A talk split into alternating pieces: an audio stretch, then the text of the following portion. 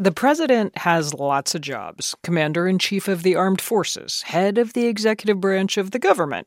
When he was president, Barack Obama joked about another job. I'm expecting a, a gold watch uh,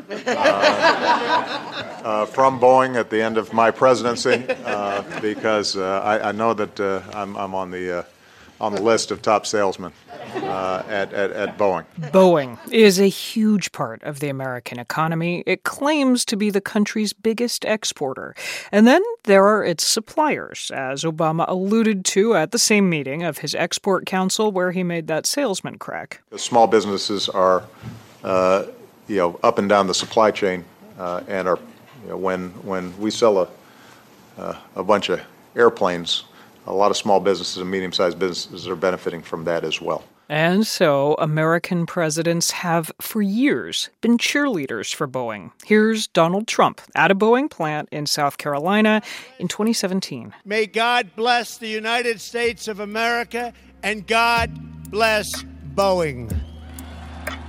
The special relationship between the U.S. government and Boeing came under scrutiny after two crashes involving the 737 MAX plane back in 2018 and 2019. We must re examine the current system that allowed for a much too cozy relationship between regulators and companies, including Boeing. That is then Senator Tom Udall, a Democrat from New Mexico, at a hearing in 2020. He's talking about the system that delegated some of the Federal Aviation Administration's oversight responsibilities over Boeing to Boeing employees. This continues to be a case study of the complete and total failure of self regulation, and I think this will go down as one of the big mistakes in history in this area.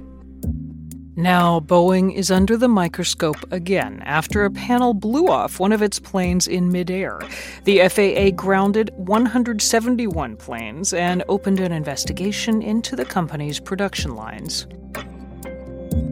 Consider this Congress and the FAA took steps to prevent another disaster like the 737 MAX crashes of five years ago. As Boeing faces another safety crisis, we'll take a look at what happened back then and what has changed since. From NPR, I'm Mary Louise Kelly. It's Thursday, January 18th.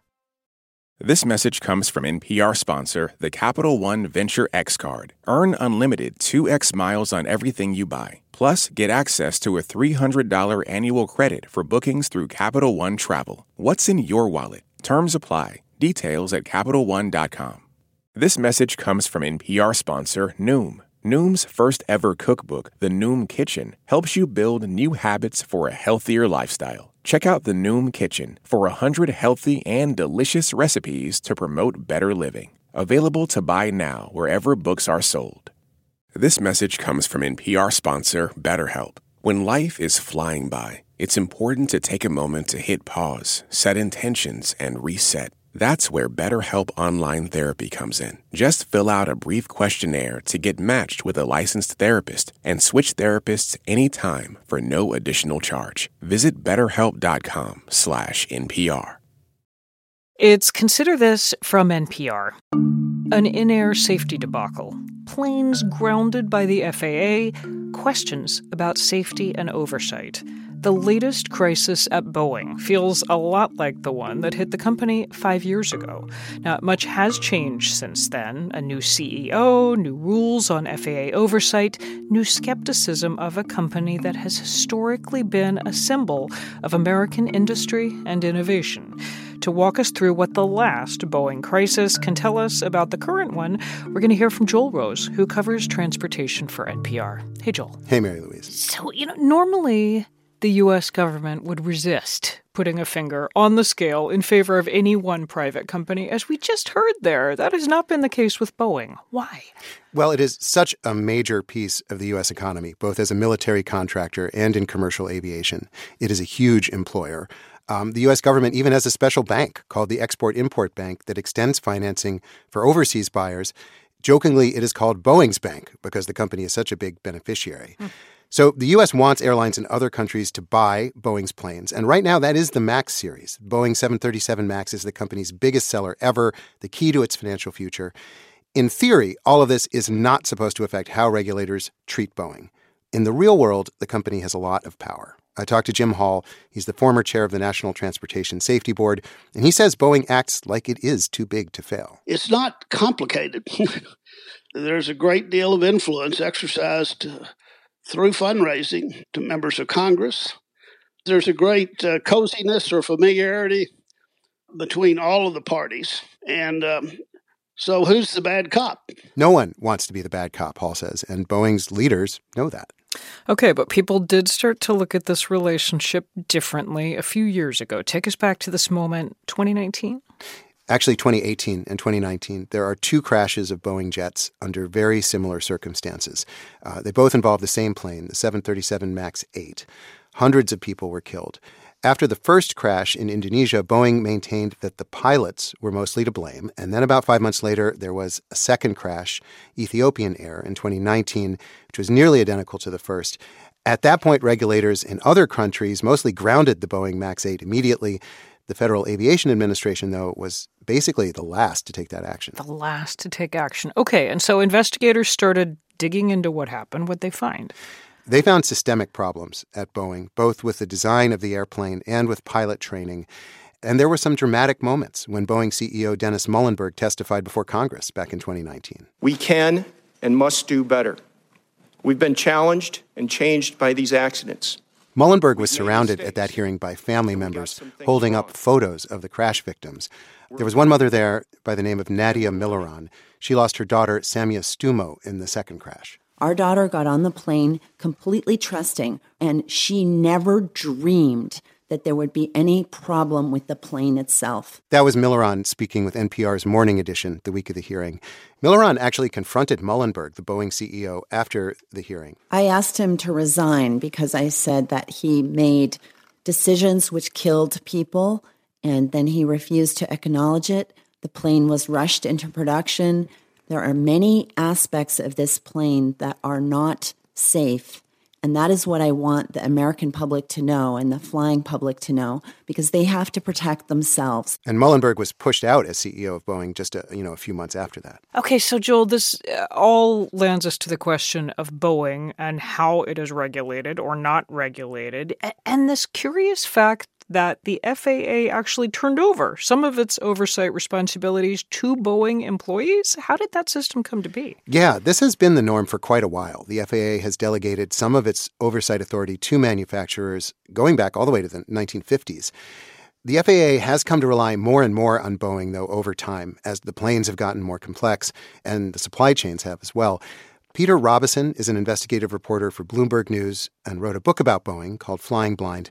He spoke to NPR's Here and Now earlier this month, and here's a here's a bit of that interview. What I traced was a distortion in the relationship where the regulator came to feel almost that it worked for Boeing. The, the managers worked very closely with Boeing to speed production of planes, and and the managers uh, at the FAA really came to treat Boeing as, as its customer rather than the flying public as, as the people it was serving. Robison says he saw this accelerating in the early 2000s as regulators were pushed to hand off more work to Boeing because they trusted Boeing and these engineers knew the planes best, and also because it was cheaper for the FAA. And around the same time, a lot of Boeing watchers say the culture at the company was shifting too, to be more focused on the bottom line and less focused on safety. Okay, so that it's the system as it was. Then you had these two awful crashes, these two big 737 MAX disasters. What changed? Well, Congress passed a bill, and the FAA made some changes that were supposed to tighten up how this authority is delegated. They put more safety inspectors in factories. And a new CEO took over at Boeing, who said safety culture was going to be a bigger priority. Um, the MAX 8 planes were grounded for almost two years before they finally start flying again and Boeing seemed to be slowly recovering from these crashes. Yeah. And now we find ourselves at the start of 2024, and there's this latest dangerous incident on a Boeing MAX plane, this time the 737 MAX 9. Was this also a failure in design, in regulation? What? Well, there's a lot about this incident that is different. We're talking about an Alaska Airlines flight earlier this month where a panel known as a door plug blew out in midair. Uh, The investigation is still ongoing into what caused this, but so far it appears to be a problem in the manufacturing process, not a design flaw. And also, of course, no one died in this incident. But Boeing's critics would say there is a troubling similarity, which is that the company once again seems to be putting the bottom line ahead of safety by rushing these planes off the factory floor at the rate of more than one per day. This time, I will say Boeing has moved a lot faster to acknowledge the mistake. Here's CEO David Calhoun speaking at an all hands meeting last week at a factory outside of Seattle. We're going to approach this, number one, acknowledging our mistake. We are going to approach it with 100% and complete transparency every step of the way and to make sure that this event can never happen again. One other key difference I want to note is the reaction of the FAA. This time, they grounded the similar MAX 9 planes very quickly, and they seem to be in no rush to recertify them to, to fly again. Okay, so everybody's trying to handle this differently, handle it better, but it does prompt the big question are all those changes in FAA oversight and regulation that Congress passed back in 2020 are they working? Is it enough? The FAA says it is looking at bigger changes now in the wake of this latest incident. The head of the FAA, Mike Whitaker, said last week that the agency will consider whether to bring in a third party to oversee safety at Boeing, which would be a huge shift. I mean, the bottom line is the FAA is in a very difficult spot. They cannot inspect every bolt on every plane, but business as usual does not seem to be a good option either. We are talking about possibly reinventing how the agency regulates one of the biggest players, not just in the aviation industry, but, you know, the entire U.S. economy. Thank you, Joel. You're welcome. NPR's Joel Rose. This episode was produced by Connor Donovan. It was edited by Catherine Laidlaw and Courtney Dorning. Our executive producer is Sami Yenigun. It's Consider This from NPR. I'm Mary Louise Kelly. I'm Rachel Martin. After hosting Morning Edition for years, I know that the news can wear you down. So we made a new podcast called Wild Card where a special deck of cards and a whole bunch of fascinating guests help us sort out what makes life meaningful. It's part game show, part existential deep dive, and it is seriously fun. Join me on Wildcard wherever you get your podcasts, only from NPR. Support for NPR and the following message come from Washington Wise. Decisions made in Washington can affect your portfolio every day. But what policy changes should investors be watching? Washington Wise is an original podcast for investors from Charles Schwab that unpacks the stories making news in Washington and how it may affect your finances and portfolio. Listen at schwab.com slash Washington Wise.